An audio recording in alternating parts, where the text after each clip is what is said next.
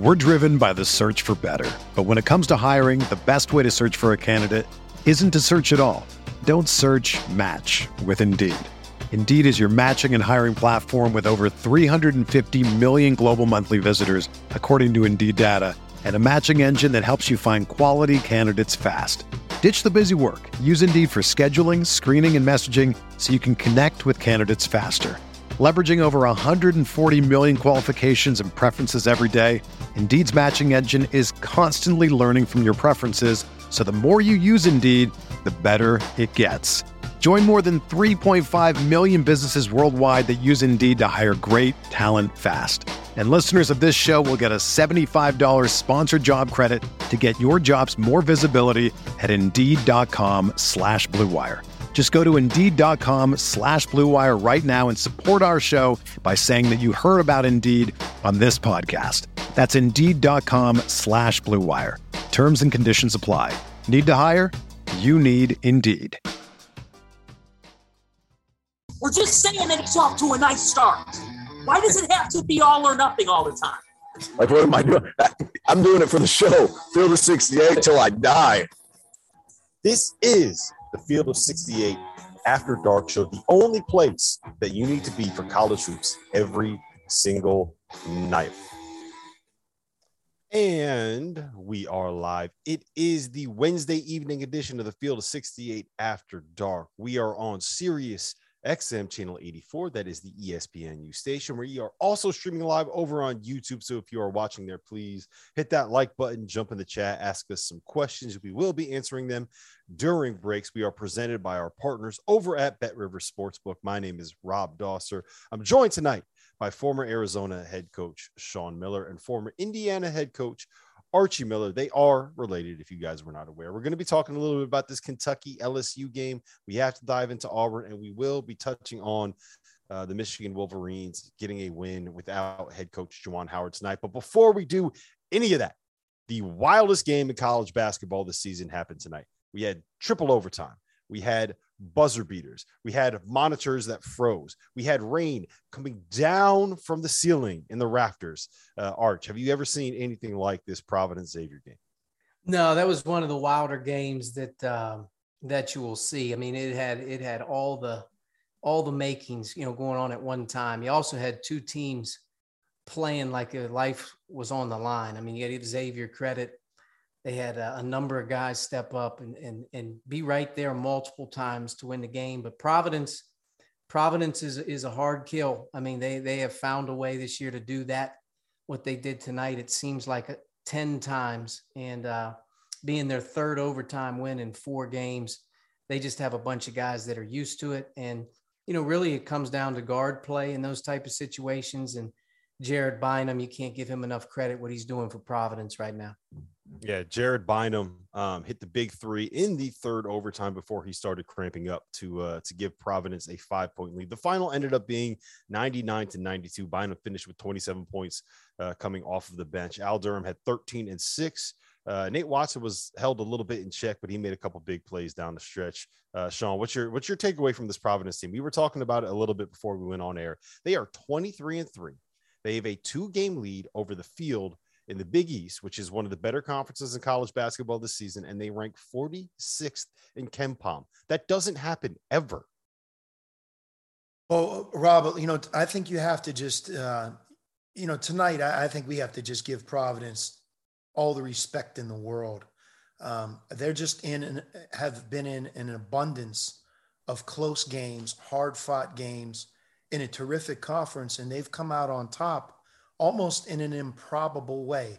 You know, it's it's sometimes it's coaching, sometimes it's the individual player making big plays at timely in a timely situation, and you know sometimes I think it's just all out will. And you know what Providence's fans and what the dunk has turned into, which I think this year one of the most exciting arenas to watch a game in all of college basketball. They should share in some of the joy as well. It's their will that I think inspires that group. It's not easy to play Providence right now at home and beat them. And if you do it, it's a Herculean effort, like you know Villanova was able to accomplish. But Rob, I would just say, from my perspective, being out west, and obviously I'm a big fan of the Big East, having played in it billion years ago. You know, you watch the UConn Villanova game earlier in the week, and then you watch tonight Providence and Xavier, and it's just Big East basketball. What an exciting conference, uh, filled with terrific coaches, great home courts. I think just the passion in New England really shines through watching both UConn and Providence uh, where they're at. And you know, I think Ed Cooley. There's there's certain things that have to happen to be named the National Coach of the Year, and I think tonight was one of those things that you have to start really looking hard at. What guy deserves it more than Ed Cooley? What guy? I, mean, I, I don't know if you can. There's a lot in his company, or at least a few in his company, but what he has done with that team is uh, is extraordinary. Yeah, one I would say deserves some consideration is playing right now on ESPN. That is John Calipari uh, for what he's yep. done with Kentucky. But I, I, do. You, you mentioned you played in the Big East, Sean. Um, when you were there, did they have the gremlin in the ceiling that turned on the faucet whenever Providence was down late in the game? No, that's right. Uh, how about that? Uh, you know, one of the questions I have is where'd the water go? I mean, uh, for a minute there, I thought they were talking about busing the teams to the on-campus venue and finishing the game uh, without TV. And next thing you know, the court dried off. So whoever was in charge of cleaning up that mess, man, what a great job they did. My source says they they sent Fanta up on a ladder to the roof, and he just started drying off all of the rafters with the towels from his uh, his hotel room down the street. Yeah, yeah. He, I, I, don't know if he was on the roof. I'll stop there. I mean, he may have had something to do with. He may have sent someone else on the roof if he was on the roof, he would have came through with the water onto the floor.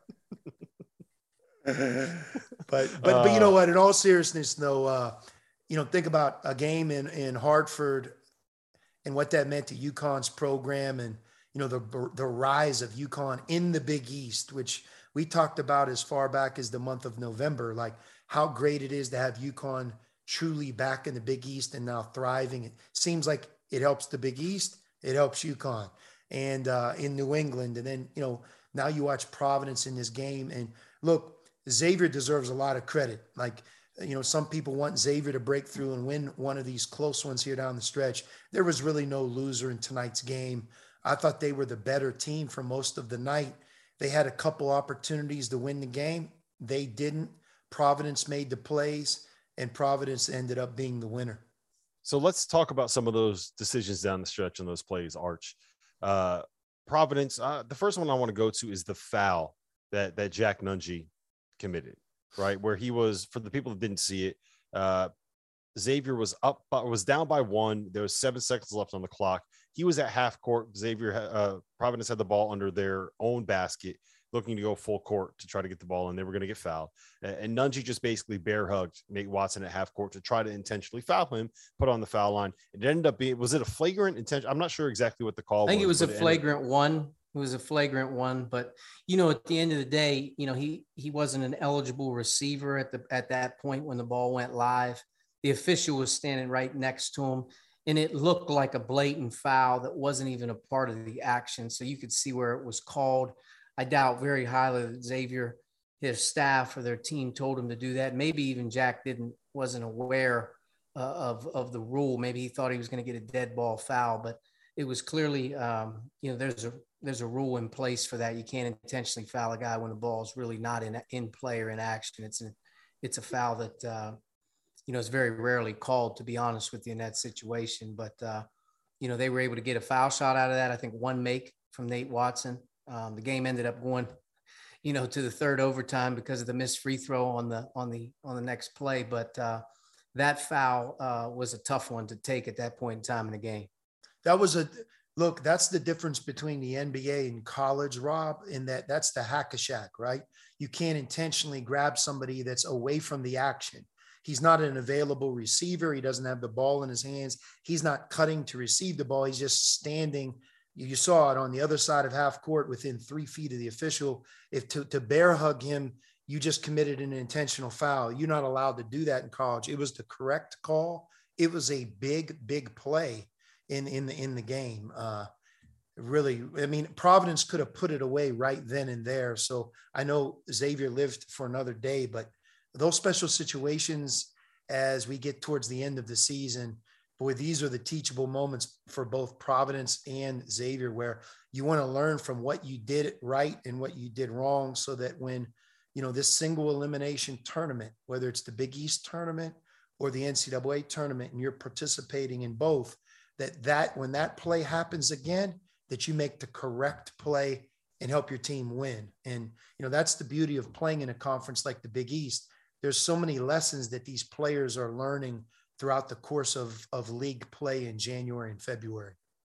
All right. So you mentioned a little bit earlier, Sean, about uh, the Big East and how it kind of feels um, great having UConn back, and it feels a little bit old Big East vibes. I do think it's important to note that by winning this game, Providence ensured they still have a two game lead over Villanova in the Big East regular season standings. They have to play Creighton at home on Saturday, and then they end their regular season at Villanova uh, on Tuesday. Win one of those games, and you get your first Big East regular season title in the history of Providence in the Big East, which has been like, I think, 43 that's why Ed now. Cooley will be National Coach of the Year right there. Mm-hmm. He's done he's done something that they've never done before. And it's his and, uh, program. Uh, and he's been yeah, there for how many years now? Yeah, it's his. And um, that's why he should be if they can pull it out. That Creighton game, by the way, I know the Villanova game is going to be on the road and it's the end of the season, but that Creighton game on Saturday will be every bit as hard as the one they just played tonight. Creighton is playing really well.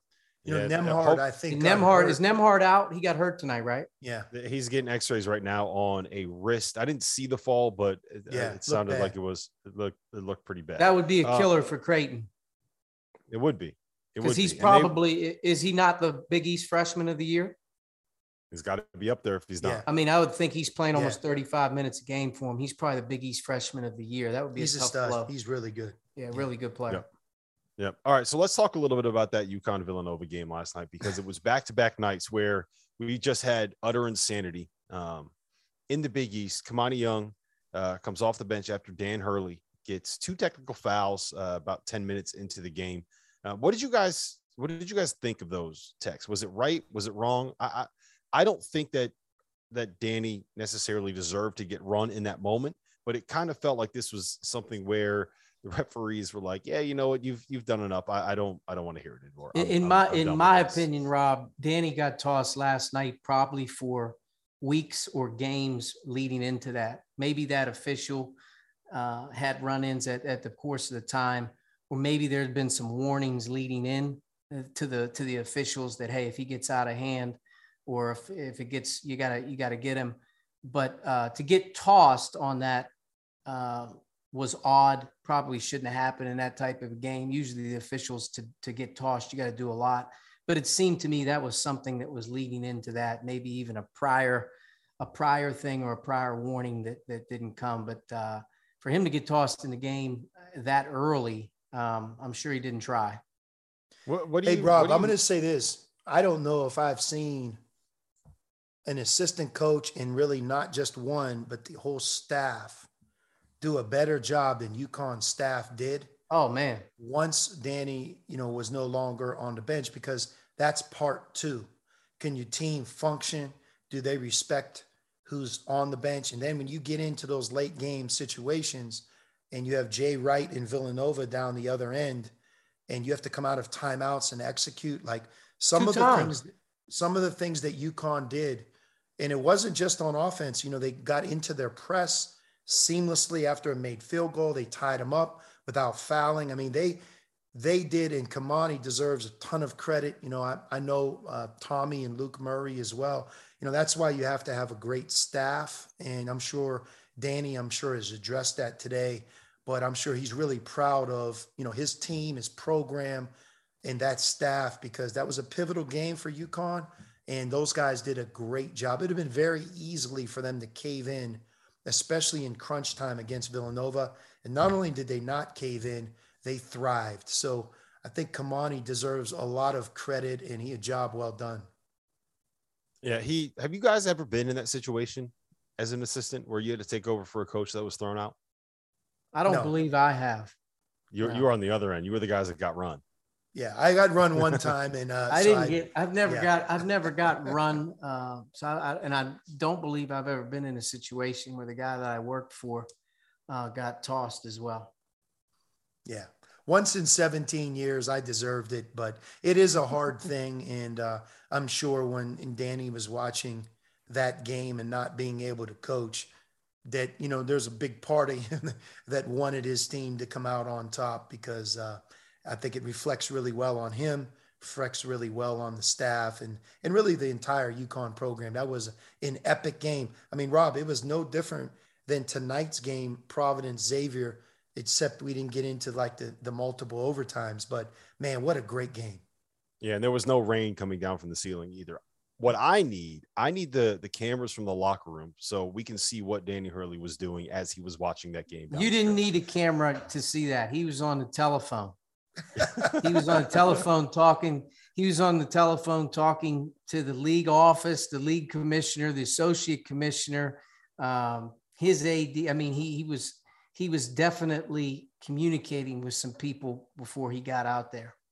Yeah. You know, right, I know talk- Bobby. I know Bobby and Danny very well. Arch, I know you do as well. And I've coached against Bobby, obviously, a lot, but also Danny at both Rhode Island and UConn. And uh, I always looked at at Danny as being the better behaved Hurley.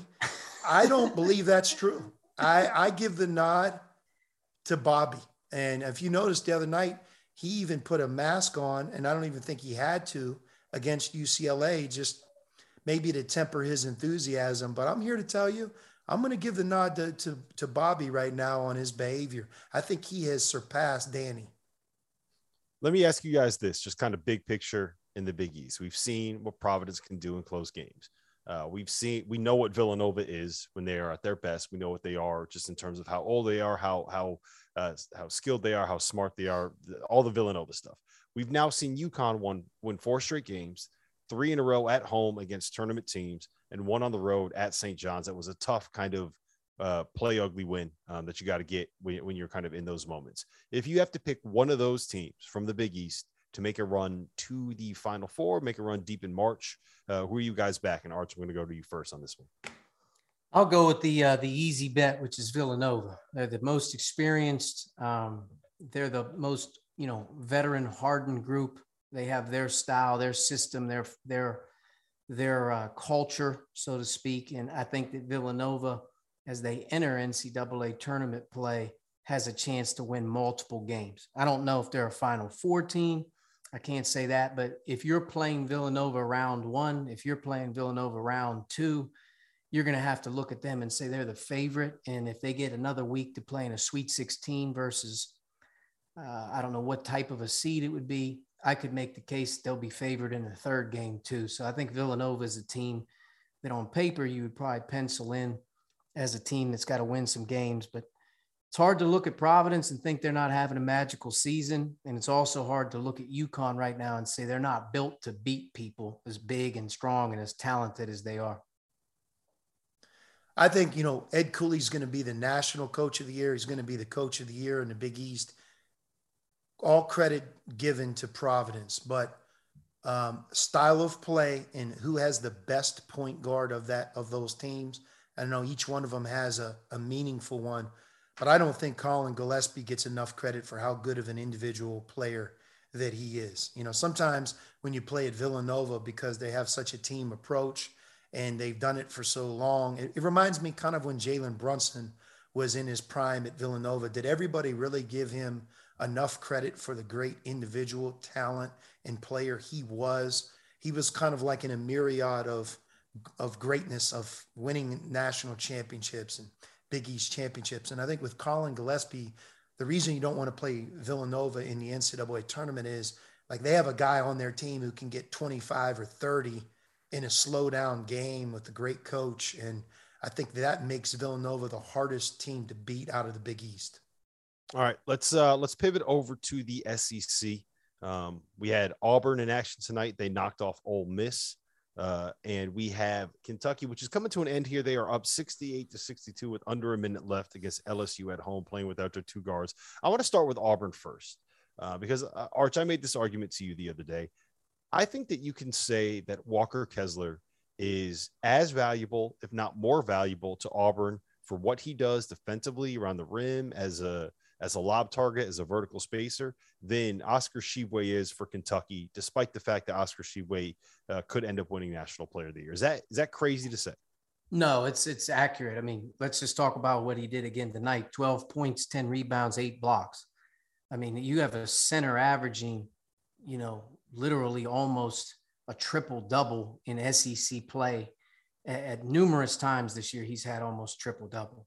As crazy and as staggering as Oscar's numbers are, which they're historic, you're not going to find probably another guy duplicate those type of numbers. Walker Kessler's numbers are equally as impressive when you counter the block shots and what he's done mm-hmm. for their defense. They lead America in block shots. And uh, to me, if you take Walker Kessler off Auburn's team, there's a significant drop off. There really is in terms of long term. And he could be the player of the year. You know, I'm sure there's some coaches in the SEC that would say if they didn't have that guy, things would be different, you know, and he's that important. When you look at what he's doing, um, what Oscar's doing, and I would add Sean's guy, Christian Koloko right now, after watching him play Oregon the other night, that if you took Christian Koloko off Arizona's team, I think it's a drastically different team. It's an underrated defense at Arizona, strictly because they have one guy who's so dynamic and dominant at a front court position and what he's doing. But Walker Kessler could be put up there as player of the year in the conference, and you wouldn't hear peep out of me. He, his numbers and his style, what he's done for them defensively, just crazy. And um, they held they held Ole Miss to 37% from the floor, 30 from three they blocked um, how many shots they blocked again tonight as a team they blocked nine more blocks and uh, eight more steals in the game i mean auburn's a tough out and they're not even playing real well on offense right now mm-hmm. I, I, would bring this point up rob uh, if you if you put mark williams in that conversation in his meeting to duke on both offense and defense and what he does for their team and then you have oscar and kessler which you guys just you know hit on in a big way.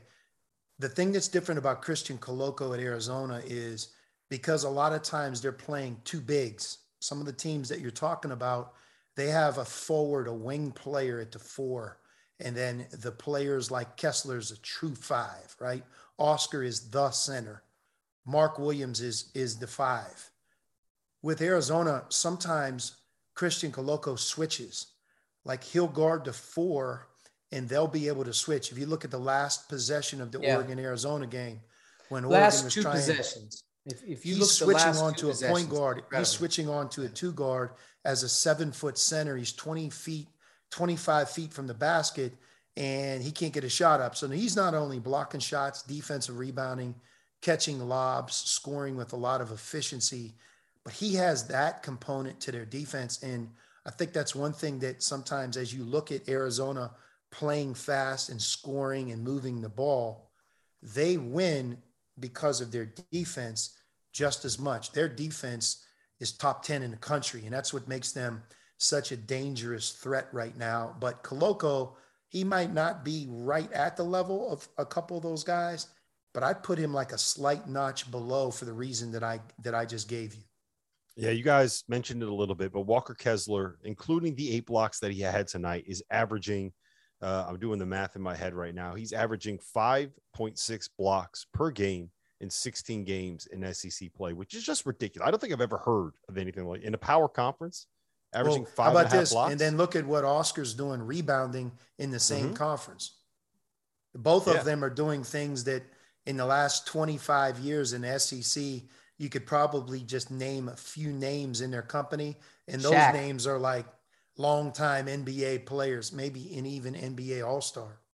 Yeah. Yep. I mean, it's it's yep. it's it's crazy. Um, some of the statistical numbers that they that both of those guys have put up. Hey Rob, this past weekend it was Charles Barkley's birthday. Did you guys happen to like see any of the clips of him when he played at Auburn? There was a couple videos like tributes to him as a player. And you know, everybody's like fallen in love with him as a broadcaster and you remember him as an NBA player and part of the dream team. But did you ever really catch his act as a college player? Like how athletic and ridiculous that dude was. It's unbelievable, man. I mean, you mm-hmm. talk about all the all-time greats to ever play college basketball, I mean, it, I would be curious to see where he stacks up.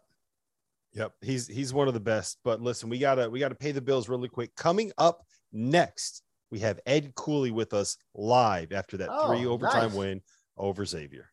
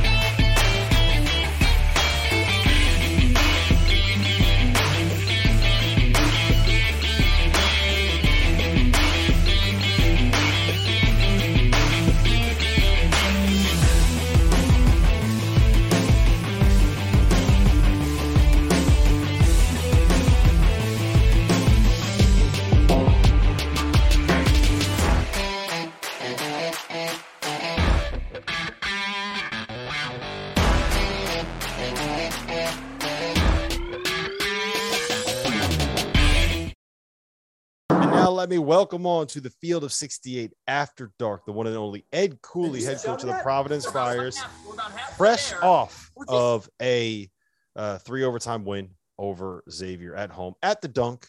Ed, what's going on, man? How you feeling? You gonna you- you're you gonna be able to stay awake for us for the rest of this interview? Yeah, I'm, I'm I'm a little tired, but you know when I it was Miller time, I didn't know it was Miller time. Uh, you know, I'm the Zoom, so I got my guys, and I appreciate you having me on. I just thought it was a great college basketball game. The environment, both teams were playing really hard. There were a lot of mistakes made. There were a lot of great plays made. I thought attrition and you know conditioning came into play on both sides. So just a really good college basketball game. Ed, You know, Ed, Ed, uh, you, you look fresh. It's like your season's been going as smooth as any guy out there right now. Smooth. I mean, you're when you you win with ease. It's so easy out there. You guys make it look simple, but in all seriousness, your team has has a uh, resiliency, and uh, to me, in knowing your team, um, it always starts and stops with your guards. It seems like Jared Bynum and Al have done an amazing job for you in terms of their leadership, but more importantly, they, they have a will about them in games. And uh, those two guys, as a one two punch, um, it's a great combo for you and what they're doing. How proud of you are those two? And and the second thing is just Al. You know, I know he's dealing with a little bit of an abdominal issue. Hopefully, that's not going to be too much that he can't handle. Yeah, so I mean, I think it acted up again during the game today. We, we definitely couldn't have played him last week, um, so he's rested well, but I think he re-aggravated it again. Um, uh, Jared, Jared's got some got some issues right now, just dealing with some soreness. But those two guys, they come in and prepare every day, coach. They prepare. That you know, they're always in the gym. They're always getting extra shots up. I think it's a credit to the staff getting them in there with you know our staff work with those guys, and they're doing a great job. So I, I appreciate you recognizing that. hey Ed, I want to know who was in charge of getting the water off the roof. Um, I'm, I'm going to say Noah's Ark. Uh, So I would say Noah. I mean, I was getting ready to. I was getting ready to say that game was in the balance. It looked like you needed an extra timeout. Who turned the faucet on? Absolutely. So I mean, I, I want to credit the people in the building because they didn't phase us. If anything, you know. Um, and the official was like, "Well, what do we do?" I'm like, "I'm not an HVAC guy. I mean, don't ask me that." You know? So it, it was. You uh, know, hey, on TV, Ed, they were talking about that you guys may bus to to your other gym on campus and finish the game there. And then the next thing you know, like the water disappeared and the Friars came out on top. So, uh, man, that was. Hey, listen, I have one question though. You're, I'm going to say that you instructed your player to foul up Yes. three the second time, and he tried to do it, missed them, and then gave up the three in the second overtime. Is that tr- is that how it happened? Hundred percent. Now his he was cramping up, and he said, "Coach, once he got head and shoulders by me, I was afraid because I didn't want to give up a four point play."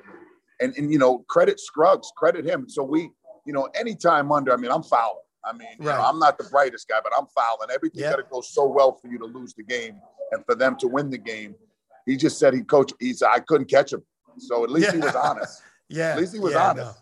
no. no, for sure. But hey, man, what a great, what a great win. I, I, I, it's, it. I told you this earlier when you and I spoke, but just watching what what basketball is like in New England.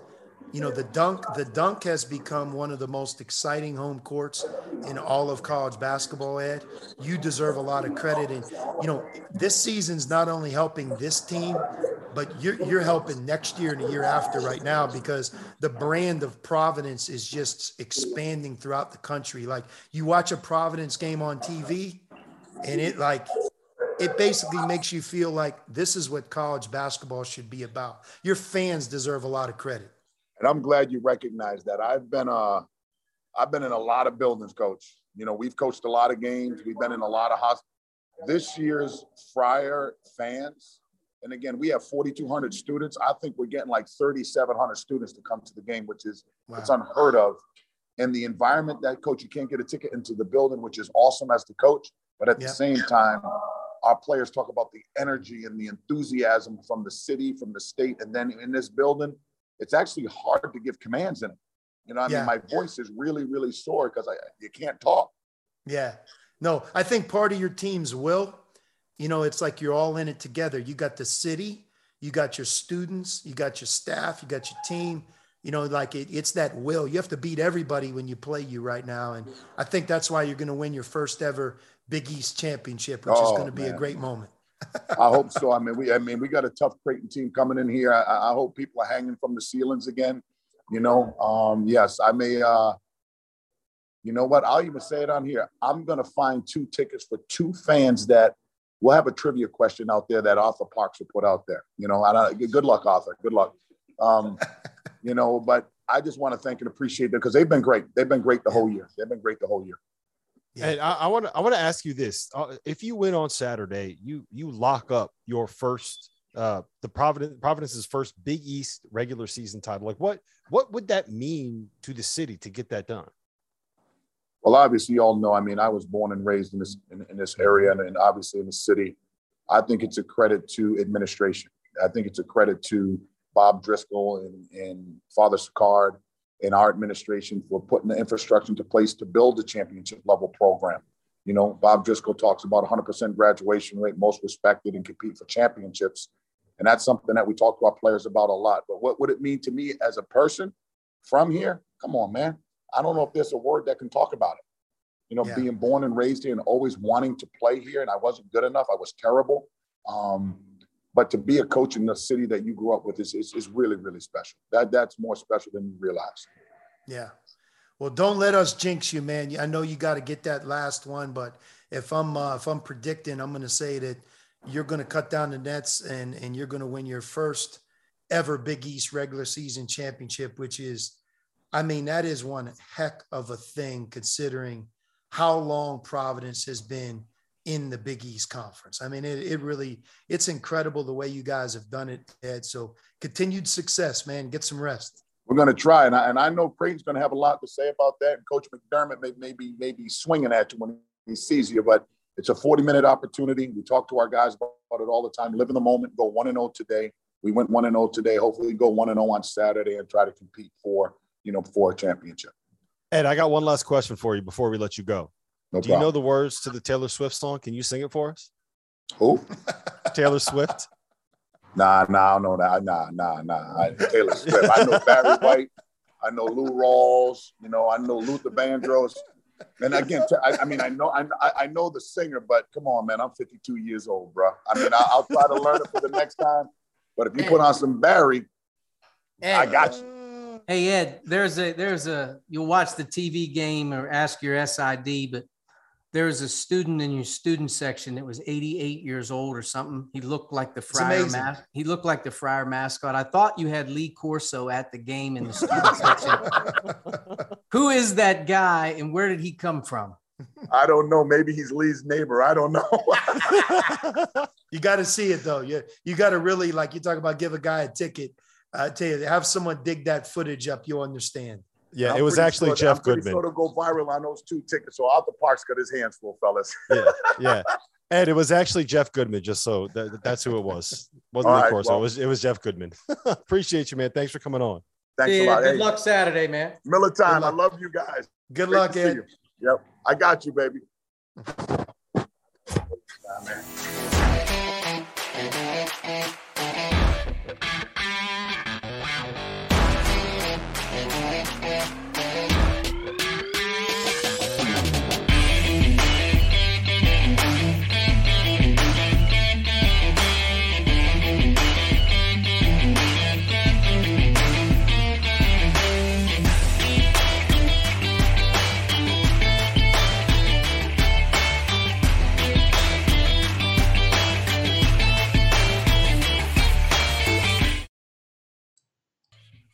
And we're back. This is the Field of 68 After Dark. We are live on Sirius XM, channel 84, the ESPNU station. We are streaming on YouTube. If you are over there right now, hit that like button, hit that subscribe button, jump in the chat, ask us a question. We will be answering them during the breaks. Uh, we had to we had to cut out of our um, Kentucky segment to get Ed on, uh, but I do want to ask you guys this real quick before we have to go to our next break. Kentucky is playing without their starting backcourt right now. Uh, they came from behind to beat an Alabama team that threw their best punch at Kentucky on Saturday. Tonight, they were down by 10 uh, in the second half, and they came back to beat LSU at home. Now, neither Alabama or LSU are, are, are great teams, right? But those are two tournament teams. They're going to be teams that are seated in the top eight, uh, and Kentucky beat them without their starting backcourt arch. What is what does this say about Kentucky? What does this say about Coach Cal? Like how how difficult is that to do? It's very difficult to do when number one, they're not playing a ton of players. So it's not as if two guys go out and hey, you just put two guys in the game that are, are regulars. You know, you know, Mintz now having to play the point guard slot almost for 40 minutes. They slide in a freshman, Bryce uh, Hopkins, tonight. He gets 13 playing the three spot for him. Uh, it just shows to me, and I think Sean would probably agree, Kentucky has a real toughness about them. I mean, they really do. Their players compete, and regardless of who's in the game, you know, missing two guards, they defend. And they have Oscar inside rebounding the ball. And if you defend and rebound, to me, that's their recipe. Then you add in the talent and all their other guys, the offense can can kind of, you know, crank it up on you. But they won these last two games out of pure grit and toughness. Guys are playing some extended minutes, but when you look at it, Oscar had 17 points and 16 rebounds tonight. Their backcourt got 26 between them, and they held, you know, LSU to 36% from the floor. And they won the rebounding battle 36 to 24 plus 12 on the glass. And uh, you're going to win a lot of games doing that, but you got to give him credit, man. He's got those guys locked in and they are playing hard. They're competing. And uh, Cal's done as good a job as anybody in the country with his team. There's probably not a team that's improved as much as Kentucky throughout the course of the year. And they've been as impressive as anybody here in the last month. I mean, they won nine games a year ago. They completely resurrected their roster for the first time, and maybe in his tenure at Kentucky, he built his roster a completely different way. We were talking earlier, Rob, about the age of the players that were in tonight's game that played for Kentucky he now has that blend of experience with the young talent. And with that experience, I think it's taken them to another level. You know, it's interesting if you compare all of his teams at Kentucky, and Lord knows he's had some great ones. This might be one of his overall best offensive teams. I mean, right now, I don't think you can really capture the for everybody that he's he's playing without his starting backcourt and you can make the argument that it's the heart and soul of his team. I mean, those two guys, what they combine to do and how how they make their offense go, neither one is playing, and they're still winning inside the SEC right now against two not only tournament teams in Alabama and LSU, but Alabama and LSU can win in March. They can advance in the tournament. So you just think about that. But interesting stat. Right now, they're number two in America in offensive rebound rebounding. Number two, doesn't feel that way because they're so skilled. Like they're so skilled, and it's almost like everybody's pointing towards that being the difference between this year's Kentucky, but yet they're still number two in America in offensive rebounding. And Rob, when you're number two in America in offensive rebounding, usually you shoot a ton of free throws. They shoot like 291 most free throws in America. So like if you'd say, what does that mean? When they get the offensive rebound, they dunk the ball. They score. Like this isn't like a offensive rebound, pump fake, pump fake, two guys tackle you. This is a guy like Oscar and Arch has talked about it all year. He is so different. He gets that offensive rebound and goes up, and it's a finish. But they combine toughness, skill, depth, experience. They can do it inside. They're really good in transition. And right now, they're a top five team, top five team in offensive efficiency in the country. And they're in a fun team to watch play. I, I know, like you always, as a coach, say, what team would you not want to see in your bracket on Selection Sunday? I would not want to see Kentucky in my bracket. Yeah. I'd say this a fully healthy Kentucky team entering the tournament. I will pick them to go to the final four. Yeah. And if you said, what's the difference in missing two guards right now? If you said, hey, you could sit Wheeler and Ty Ty, you got to sit those two, or you got to sit Oscar tonight versus LSU. You can have the two guards, or you can have Oscar. I'd sit the two guards and have Oscar. That's how important he is to what's going on. If Oscar gets in foul trouble, or Oscar, knock on wood, isn't available, Kentucky have a hard time advancing past the first round in the tournament. That's how yeah. valuable he is to their team. And I think like Kentucky is a smart basketball team. They've always had a great coach, but you can only make 18 year old and 19 year old really talented players, you know, so adept at everything you need to in the game in nine months, six months. And, you know, it's like, it's always been like, you, you know, sometimes they had to win in spite of their inexperience in the past. They now have experience and they are smart. They can win a lot of different ways, like time, score, situations. They seem to make the clever right play. And I'm not even talking about their defense. I just think that their offense is at another level.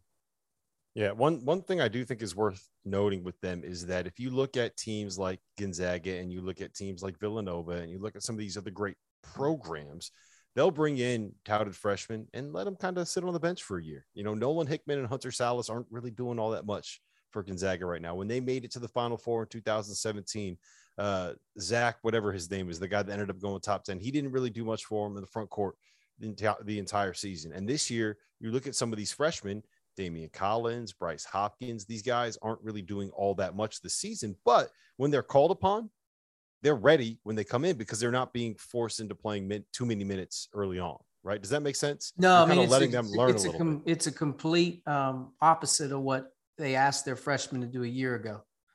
They asked their freshmen to be great in, in an un, you know, thinkable situation of not having summer school, not having all, all the, the normal lead up time. And, and those guys had to learn their licks through the course of the year, you know, and this year's a lot different. Think about this. They had their two backcourt out. So Mintz and Grady are their two guys that are going to play primary ball handlers. Kellan Grady is a 2,000 point scorer in college, and Mintz is a six year senior who started his career off at Creighton in the Big East. I mean, that's a nice luxury to have as your third and fourth wheel, so to speak, when Ty Ty and Wheeler aren't out there handling the ball. So they got a great blend, they got great role distribution.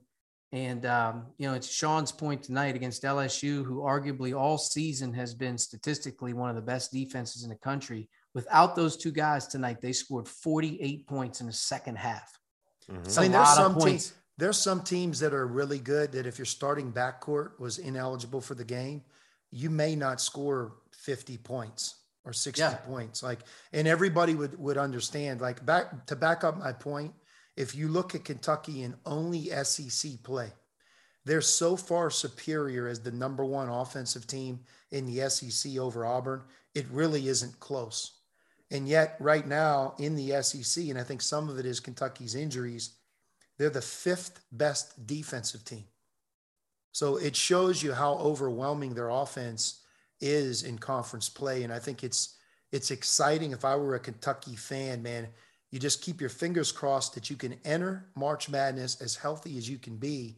Because if you put it all together and you know you have a confident group, I mean, they can uh, they can make a big run, and I think their experience and their offense set them apart right now. I think that mm-hmm. the com- tournament committee, and we'll see how the next two and a half weeks go. They should be a one seed over Kansas, and I know Kansas is going to win the Big Twelve, probably outright, which means that you know they should be a one seed.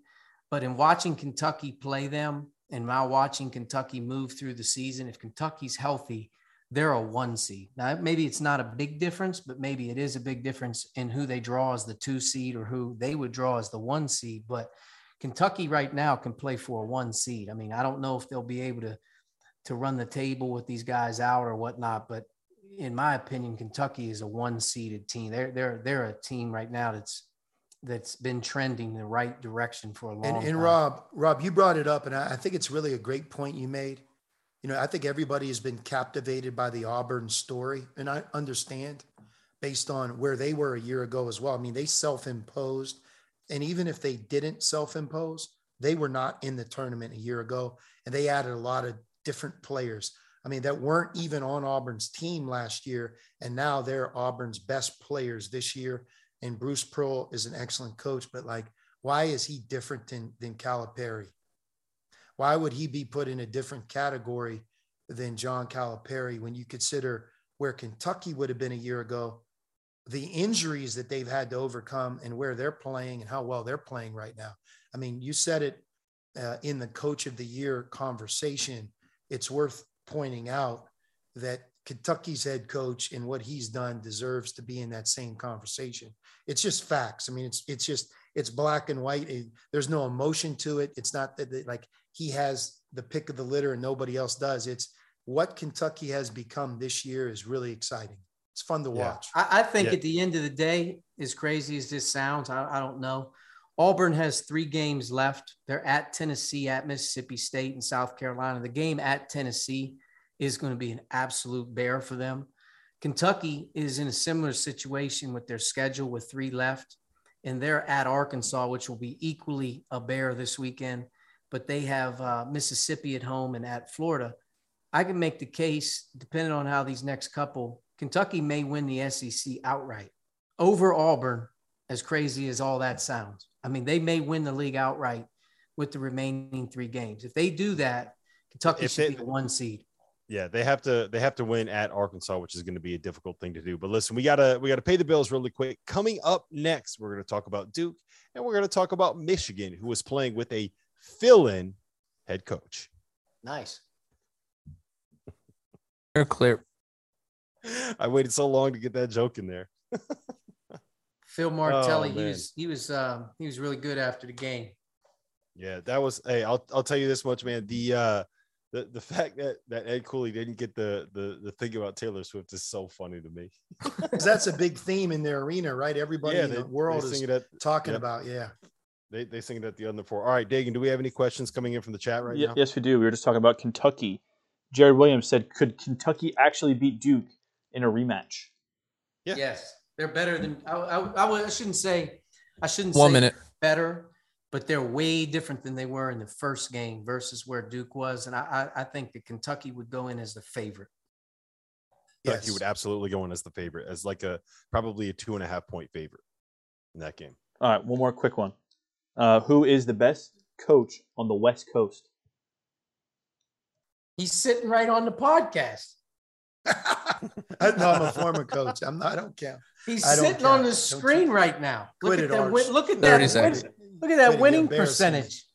Yeah, let me let me say this. I'll answer that. There's quite a few of them, more than everybody realizes. Mark Few right now is head and shoulders through his accomplishments, sitting at number one. But Mick Cronin, uh, Tommy Lloyd as a first year coach, um, Dana Altman. Ten seconds. He's not having the season he usually does, but he's one of the great coaches in the game at Oregon. Great. Yep. There you go.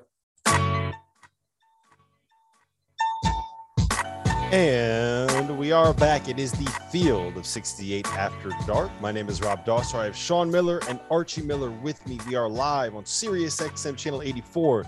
That is the ESPNU station. We are streaming on YouTube. If you're watching over there, hit that like button, jump in the chat, ask us some questions. We will be doing the After Dark Afters in just about 10 minutes. We have two things I want to get to here in this final segment, guys. I want to start with uh with Duke. They went into John Paul Jones Arena. They knocked off Virginia tonight, and they did it on a night when Paolo was uh, two for 13 from the floor. AJ Griffin made big plays down the stretch. Jeremy Roach made big plays down the stretch. Uh, it feels like we haven't really had a proper conversation about this Duke team um, in a couple of weeks, mostly because the ACC is not really all that good. Uh, but where are you guys right now with this group, Sean? And uh, how how worried are you about, you know, some of the there's there's definite question marks about their point guard play. The guy that I love on Duke's team is Mark Williams. Um, I thought he shined in November in some of the early showcase games when they played Gonzaga and Kentucky, and he hasn't stopped. He gives them something that not all Duke's Duke teams have had in the past, and that's some of the great teams uh, that have ever been in college in, in college basketball in the ACC. I mean, he he just has that presence of changing shots at the rim, you know, dunking alley oops, dunking second shots, finishing at the basket, and that physical presence. Uh, you know, I, I think when you talk about you're talking about Oscar and and Christian Koloko or Walker Kessler and those types of players, you know, it's important to have someone like him. And I love his presence. I think he, he helps Duke on both offense and defense. Uh, also seems to be such a high character guy, somebody that that has been through the wars, you know, not not just showing up a few months back. And uh, and I like that ingredient on Duke's team. You know, what you can poke holes in, there's always things that we could poke holes in almost on every team that's good in this country. But I love what he brings to the table. And I think that element really helps them. Where are you at with Duke, Arch? I think Duke's, you know, really, really good, but um, the consistency of, of their their guard, you know, point guard play is one thing, but just their guard play in general. You know, I think Jeremy Roach had a great game tonight. He had 15 points, probably one of his best games. He shot the ball three for three from three. Uh, but they're relying on really Keels and Moore to do the bulk of their playmaking, end of clock scoring. And it's not natural for those guys as much as it would be for maybe, you know, a true point. But when they when you stack them up and and you look at Paolo, Mark Williams, Griffin, and Wendell Moore, that's as talented as a, of a quadrant of guys that you're going to play against in terms not only physical, but how talented they are on both ends of the floor. And if they can get adequate, good, solid play, they only turned the ball over eight times tonight. And that win that they had, I know Virginia, you know, isn't having the Virginia esque year, but most people will tell you right now, Virginia is one of the hardest places to win in college basketball. The crowd, the environment, especially when Duke's going in there, Coach K's coming down the stretch. I mean, that game tonight for Duke, that win, that was an impressive win that they just had. I mean, that is a hard win that they just had. And, uh, you know, they're heading towards a regular season conference championship first in a, in a few, few years. Not and, a few uh, years. 12 More years. than a decade. Go ahead, Rob. The last time Duke won an ACC regular season championship and didn't share it was when? 2006. It's a long time. That's 16 years. Archie was still playing point guard at NC State then. No, but I was in 2006. I was in the league that year, and uh, um, I remember. I mean, it's it's hard to believe, to be honest with you. It just But kinda it's when goes- it's when the experience flipped, right? Instead of having Little bit. Shane Battier for four years, you know, today's version, they've had a lot of Shane Battiers for one year. And in and I'll tell you, if you think about it right now, they have five losses. I mean, you Four. can vividly remember three of them, right? Miami, Florida State, and Virginia. One point, one point in overtime, and two points. Two of the three, it was almost like a head scratcher that they lost, you know, especially the Mhm. Miami game at home. So, I mean, you look at their remaining schedule, they play Syracuse, Pitt, and North Carolina. The first two are on the road, North Carolina's at home. They have a real chance of being 29 and five. The ACC is not good. It's historically the worst it's been maybe ever, but they've played such a good non-conference slate in addition to it. I mean, they've played Gonzaga, they've played Kentucky, they've played at Ohio State, that it's hard not to see Duke. Can Duke get to the final four this year, Rob? Absolutely. Again, if you if they're not a one seed, you don't want to see Duke in your bracket. You don't want to see Kentucky in your bracket. Yeah, I, I just want to put in context how how long ago this was that Duke is, had won a, a regular season title. Jared Dudley was on the Boston College team that was a four seed that finished third in the conference that year. That's how long Jared Dudley's been in the NBA so long that he's now the guy that gets contracts just to sit at the end of the bench and be a good locker room guy. And I think Ed Cooley. Ed Cooley would have been the assistant. I was an at assistant at NC State, and Cooley was an assistant at Boston College, and that, that that's season. how long it goes. Yeah. All right. I do want to I do want to ask you guys a little bit about Michigan. They uh, they bounced back from uh, the fight, obviously, um, on Sunday to win at home against Rutgers. They have a brutal end of season coming up. Uh, Phil Martelli stepped in and got himself a nice little win as the uh, the I guess interim, the replacement, however you want to phrase it, head coach um, for Juwan Howard while he serves his five game suspension. We got about four minutes left here. So, uh, what how how hard is that for for a coach to step in? Uh, an assistant and associate to step in and, and kind of run the program like that and how valuable is it to have someone with the experience arch of of a Phil Martelli who coached at St. Joe's for roughly 436 years. I would just I would just say this that if if you weren't going to coach as the head coach and Phil Martelli was going to step in, in many cases he's probably better than you were anyway. I mean that's how good of a coach Phil Martelli is. And uh, I listened to him after they won the game, and he gave all the praise obviously to their staff, but I think when you think of Michigan, Juwan's a very dominant personality. I think Juwan does an amazing job with his own players. He has his own mark on that team and how they play. Um, but I think that you know Phil's the perfect guy to be able to just calm that storm real quick.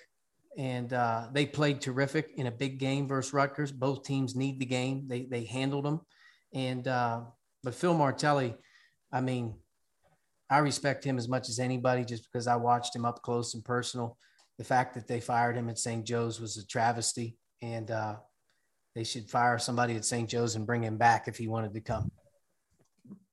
No, I I, I coached against Phil Martelli five years as a head coach and then a total of eight years in the Atlantic 10. And uh, when I was there, that was when he was in his prime. They had Jameer and they had a team that actually went wire to wire, undefeated. I think they they ended in the Elite Eight or Sweet 16 that year. But uh, he's an amazing coach. He's a great person. He's also a very confident basketball person and coach. And I think his confidence will really resonate with the situation that he inherited. He's not only just obviously a head coach for decades and knows the game and can serve well there, but you know, in that situation, everybody needs a boost of confidence. You know, you can you can lose it when multiple players aren't playing and you know their their head coach isn't available and you know the media and some of the stories that are written about you aren't good. It's nice to be able to have somebody who can inject not only uh, the X's and O's and the preparation part, but that belief. And when you listen to Phil Martelli talk, it always was striking to me when he coached at St. Joe's how sure of himself he was, and his teams fed off of that. And I think you'll see that Michigan will finish strong. Very strong. All right. Arch, they need to finish strong because this is their remaining schedule. Uh, they have yeah, they have Illinois at home. They have Michigan State at home. They have Iowa at home. They have Ohio State on the road. Uh, they are currently 15 and 11. They're 31st in KenPom. They are 33rd in the net. They are four and one. Uh, I'm sorry, four and seven against quad one opponents. Their best win uh, is that home win over Purdue. They also won at Iowa, and they have two quadrant two wins with the one bad home loss to Minnesota. You got about a minute, Arch. Tell me why Michigan is going to make the tournament. Michigan's going to make the tournament, I think, because they're playing the best that they've played all season. They've kind of put it together a little bit offensively. Caleb Houstan was really good. I think Hunter Dickinson is as good as you get in terms of a low post presence. He knows how to play. But the fact of the matter is that three more games after this Rutgers game are going to be at home. They're going to be on a confident stretch in Crisler. And I feel like with Illinois being a huge game, there's always a lot of hype around that game. There's a little rivalry there with Kofi and and Hunter. They'll get a couple of their players back now off the suspension. Michigan State is reeling a little bit in Crisler. They've already played them once. And then they have Iowa, you know, coming in who's very good. I feel like I feel like Michigan is not only going to finish strong, but they're going to win at least two of the next four to three of the next four, and they're going to get to the tournament. Yeah, I think that that's probably going to be what happens as well. But listen, this has been the Field of 68 After Dark. We were on Sirius XM. We are heading over to the YouTube after. So for Sean Miller, for Archie Miller, for our producer Kono, my name is Rob Dauster. Thanks for being here. And you're clear. All right, we are in the afters, but before we dive into it, guys, we are still live. I just need to ask you guys one thing. What's more important than peace of mind? Nothing. That's what NordVPN is here for to give you peace of mind while you are online. And with all the threats that you face today on the internet, it is more important than ever to be sure that you have the best VPN that you can get. NordVPN is the world's best VPN service, offering fast the fastest connectivity, most servers, and next gen encryption to make sure that everything you do online stays secure. Plus, you can use NordVPN on all, all of your computers and all of your devices, no matter the operating system. With NordVPN's unlimited bandwidth, you never have to worry about a slow connection. And plans start at under $4 a month. So grab your exclusive NordVPN deal by going to nordvpn.com slash believe or use the code believe that is B L E A V to get 70% off your NordVPN plan plus one additional month for free. That is uh, that is nordvpn.com slash believe B L E A V. Dagan, do we have any questions coming in from the chat for the afters? Uh, I'm looking in here. There's not there's not a ton of questions. There is some talk about the 2015 Duke Championship though. Um, so that's interesting that we got. I was there. wondering who won the ACC in 2015 when Duke won the national championship. I believe that that was Carolina. Virginia. I think it was Virginia. Virginia. Yeah, Virginia won. They went 16 to 2. They won in 2014, 2015. Who won the ACC championship when Zion Williamson was on the team? Virginia. My goodness. Well, the uh, Virginia and North Carolina shared it. Duke was 14 to 4 that year. I Think mean, about Zion got hurt. He got That's hurt. right. Lost- Zion got hurt. Mhm. Zion got hurt. He's wow. still You think think in contrast to those teams that we're just talking about and where the ACC is right now. Yeah, think about this, Arch. Jon Scheyer next season is going to be the head coach of the Duke Blue Devils. The last time they won a share of the ACC regular season title, he was a senior point guard on that team. He was a Think good about He's a player, heck of a player. He was a good He's player. he's somewhat underrated because uh, he didn't have that career beyond Duke in the NBA, but as a college player, man, he was a stud. He was he was good. Not not very well liked at uh at Maryland. I can tell you that much. That's But, okay. um, He's in a long list of other legends that that were not liked at Maryland. that were not liked at Maryland. I, so I, I have a question for you guys. I want, I'm going to put this on. Um, if you are drafting right now, you're an NBA team, you're drafting. Are you taking AJ Griffin or Paolo Banchero first? Not first overall, just the, if, between those two. Who are you? Who are you picking? Who do you like more? Go ahead, Sean. I think Paolo, because of his size, you know, just the 82 game grind, it really hit me when DeAndre left Arizona and I watched him in his rookie year. Just how difficult 82 games is for somebody that's 19 or 20 years old. Uh, I mean, and just, just, I mean, then you start thinking about, okay, you watch him play against, you know, the Joker on Monday, and then, you know, on Wednesday, you watch him and he's playing against, you know, so and so. And it's just like, oh my God, you know, and I, I so I just think that Paolo at six nine, the way he runs, jumps, his size on day one entering the league will really be a benefit to whatever franchise he gets. And I think that his skill level in game fits today's NBA. Rob, you know, you can move him around like what position is he? It kind of doesn't matter. And those guys are thriving in today's game. Um, Mhm. and I and I would say that, you know, we, we had this long argument how many times who you picking first chet um, you know the guy at auburn or you or you picking paolo and it's just like you know for a while there but I, and i don't think paolo has dropped that far i mean he's having an amazing year i think he's a ready-made nba player Yeah, AJ, I, I was Griff- more. AJ Griffin's really done a lot though in terms of getting healthy and what he's doing for Duke. But he's a very dynamic, interesting player. The way he shoots the ball with his length and physical s- straights, he's he's really changed Duke. I mean, he's given Duke another weapon out there that like three point what he did against North Carolina a few a few weeks ago at the Dean Dome was an unbelievable performance. Mhm. Yeah, he had a couple big ones tonight. I think he had 10 points in the final. Uh, Yeah, he had 13 four for the game, I think. Yeah. Yeah, and he had a bunch of big shots um, down the stretch. Have you ever seen someone that has a, a when he shoots has his legs as wide as that? Someone told me the other day he has the shooting stroke that looks like Jeff Bagwell's batting stance. Remember Bagwell? yeah I tell you, he gets it off though, man. And sometimes he shoots it and you don't think it's a good shot, man, but he can really stroke it. I mean, he's by far their their best threat. I mean, they early in the year when he wasn't healthy, remember everyone was saying they're not a great shooting team. They can't really mm-hmm. shoot. It could hurt them.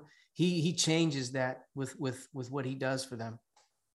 Yeah, for sure. Uh Dagan, anything yes. jump up in the chat? Yes, there's there's some starting to, to fill in. Will wants to know, can Arkansas win the SEC tournament? We didn't to talk about the Razorbacks and Mama Hog tonight. So Mama Hog. I, I, I think Arkansas is as hot as any team in the country. Um, and if they have a, a great seed with a bye, which I'm sure they're probably heading towards not having to play four days in, in a row, I would say that Arkansas, no doubt, can win the SEC championship uh, with what they're doing. Are they the favorite? Probably not. But right now, I, I just said this earlier. I don't know what their seed will be in the NCAA tournament, but I would hate to draw them in like a you know, a one four or whatever it could possibly be, a three six, whatever it may be, their seed is relevant. I mean, and I just think right now they're they're they're defending. They have a great perimeter player who played in an Elite Eight game last year. I mean, they have some experience there that have won, and Arkansas is dangerous. You know, what, one thing that I would say to that question, Will from Arkansas, and and you know, with COVID and the pauses that have happened, and how many games that some of these teams have had to play over the last several weeks. I don't know if you want your team playing all the way to the conference tournament championship game and winning it. I'm not so sure that that's actually going to be helpful towards them advancing in the NCAA tournament. So I guess it depends on what you're trying to accomplish, but you have to be careful. I mean, in UCLA's case, they're playing six games in 12 days and at the end of those 12 days, they then go to the Pac 12 tournament. I mean, they have to be careful. I mean, you can only play so many games in a short duration. The next thing you know, you're going to enter, you're going to enter the NCAA tournament out of gas. That's always been a debate. You know, some coaches don't really, really embrace the conference tournaments as much as others. But this year in particular, I think it's an interesting thing to bring up when you look at how hard February has been on the players and the coaches how many games in a short period of time they've played. And then now you go to the conference tournament, you have to be careful. You lose early, get some rest, and, uh, and you've had unless, a great season already. That might be more important. Unless you're Kemba Walker. Yeah. Didn't matter to him. That's for yeah. And you win like 10 in 14 days. yeah, he doesn't he doesn't get tired. He doesn't nope. get tired. What else we got, Dagan? Yeah, another one just came in here. MC Lee, I missed it. Oh, how many Big East teams make the second weekend? How many Big East teams make it to the second weekend? I'm going to say um, I'm going to say they're going to get two. What two, Arch? I'm going with uh, the Providence Friars and the Villanova Wildcats. Wow. oh, Actually, I will also say this: it's it, it potentially could be three and add add uh, UConn in there as well, but I think they're they're good. They're good enough to get two teams, Rob. I, I, I guilt I guilt tripped him into uh, giving me a pity vote for UConn. UConn's playing. So, what's UConn's remaining schedule? Because it'll be interesting to see where they can get a seed. Yeah, so they're they're at Georgetown, then they're at Creighton, and then they get DePaul at home. So the the toughest part of their schedule was the the stretch that they just had. Yeah, and they went five and two in that stretch, right. which I didn't think. I, I was I was hoping for four out of those seven, four wins out of those seven. They went five and two. Now they should probably go two and one. In the, I, I don't think that they're going to be able to go into Creighton and win, but it might be different when you don't have uh, uh, Ryan Nembhard, Uh, Ryan, uh, yeah, Ryan Nembhard out there. So mm-hmm. That man, that's that that's you know, a shame I, if he's out. I saw I saw UConn on a bad night live. You know, I was at the at at Xavier UConn game, and Xavier played well and beat UConn. And I don't think they played well on that night. Then they bounced back, went to St. John's and won. And it almost seemed, Rob, from that at St. John's game, they've had it. Like they've been on a roll. They're playing their best. They're playing together. Um, but you just the ability to share the ball on offense and spacing and transition and it just it's it becomes more and more important as you get down into March and they're going to have to really do that better, I think, to advance. To Tyler, question, Tyler Polley, big key. Mm-hmm. Yep. Polley and uh, Polley and Jordan Hawkins. You need one of those guys to be able to get you three or four threes every night. You need you need those guys to make shots. So what else we got, Dagan? Anything else? Yeah, here's one from Marshall. What games do UNC have to lose to miss the tournament? And right now, at fielding the 68, they're the second team out of the field. What I games don't- do they have to lose to Yes, miss the tournament? That's what it says. That's me just obviously say a. Duke fan. they can't lose any game in the reg. I mean, they have to they have to run the table in the regular season, and if they don't, they're going to have to win at least two in the ACC tournament. So that's an example of a team that wants to utilize the ACC or their respective conference tournament to their advantage. Certainly in that situation, you do. But if you're Providence and you're some of these teams that has had an historic season, I'm not so sure, you know, playing four games in a Big East tournament or three games and, you know, finishing late on a Saturday night and then all of a sudden being shipped off to the NCAA tournament is the same this year as it's been because of the numerous games in a row everybody's had to play in and almost Well, get in in But, but Prov- Providence Providence doesn't get any of that. They didn't reschedule any of the games they lost because they got COVID after everybody. So their last game of the season is in six days. Is next Right. Tuesday. They don't That's play next thing, weekend. Rob. That's one thing that helps Gonzaga. You know, you Mhm. think about it like St. Mary's, you know, talked about great coaches in the West Coast, Randy Bennett, St. Mary's, and St. Mary's, I think will be the number two seed in the WCC. But think about this though. Gonzaga plays at St. Mary's on Saturday. If there's ever a, a chance for them to lose at St. Mary's, is that chance? That that game's this Yep. coming Saturday. But when that ends, the following week, their conference tournament begins, and then they have a chance to take a deep breath, recuperate, make sure they're the most healthy. And I think when you're as talented as Gonzaga, that really helps you. Yep. All right, Dagan, we got anything else? Yes, I'll give you one more. One more. Um, Okay. I think I just lost it though. So hold on. Oh, here we go. How far of a run can the Badgers go in March? We didn't talk any Wisconsin today. Hmm. Wisconsin, you know, I think is one of those teams that doesn't get a lot of the the power or the sexy, you know, talk. But right now they lead the Big Ten conference. They won Maui. Um, they have an All American on their team. In Providence, or I'm sorry, in Wisconsin is at, at worst, you know, depending on a three seed to four seed. Maybe if they would do something crazy and win the Big Ten tournament, they could slide to a two but Wisconsin is a Sweet 16 caliber team. They got toughness about them. They defend. They got a great player, and they've won a lot of big games, close games, and road games. I think I think Wisconsin is a second weekend team type that you can count on being favored in the first two rounds. I think they can get to a Final Four. I don't Uh, know if they can get to a Final Four, and the only reason I would say that is there are games where offensively they struggle. They they Mm. find that they they don't have that second and third weapon that always shows up.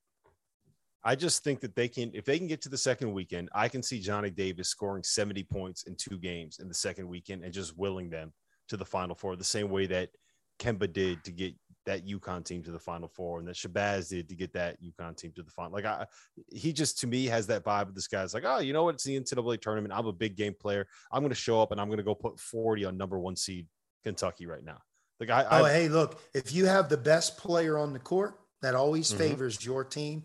And a lot of times he is that for Wisconsin for sure. Yep. So that I mean, I'm not. I don't think I'm going to be picking them, but that would absolutely not surprise me to just see Johnny Davis go into God mode and uh, put him on his back and carry him. All right, Dagan, we got anything else, or should we do three cheers? Yes, one more. And I don't know if this will come up in three cheers, but I see a lot of people talking about it in the chat right now. What are your thoughts on Izaiah Brockington's 35 points tonight for Iowa State?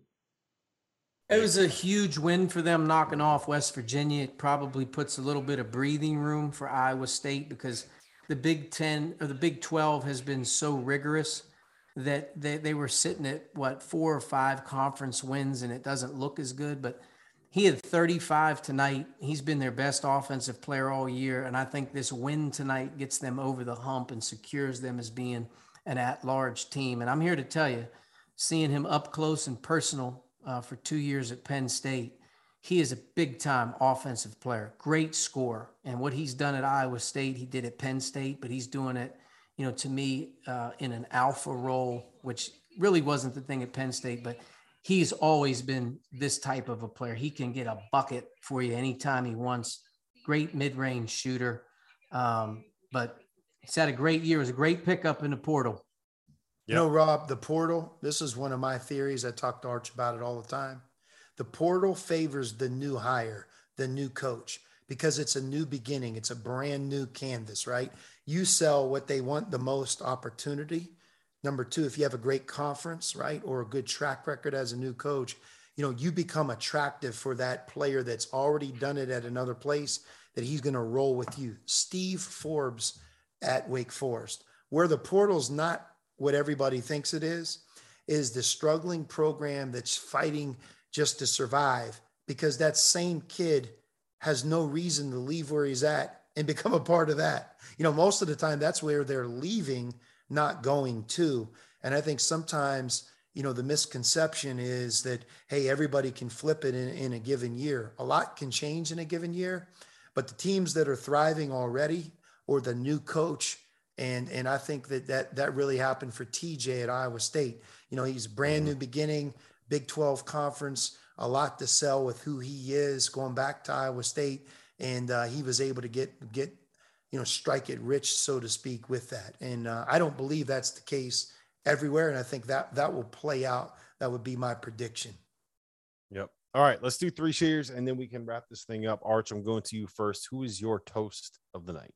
Uh, just goes to Ed Cooley, the Providence Friars in general, what they've done all year. You could probably three cheers them almost once a week, but tonight's game was probably arguably the best game of the season uh, to date in terms of just uh, watching the game. It was an incredible environment. It, there's a lot on the line in terms of them winning the Big East, them not caving in after Villanova lost last night, them finding a way to get over the hump and they've had an incredible year. But the game tonight to find a way to win that one in triple OT uh, just speaks volumes about their squad. And cheers to Cooley, the Friars, um, Providence in general, their players. They're having a great year, but that was a big step in their quest to win the regular season title uh, tonight.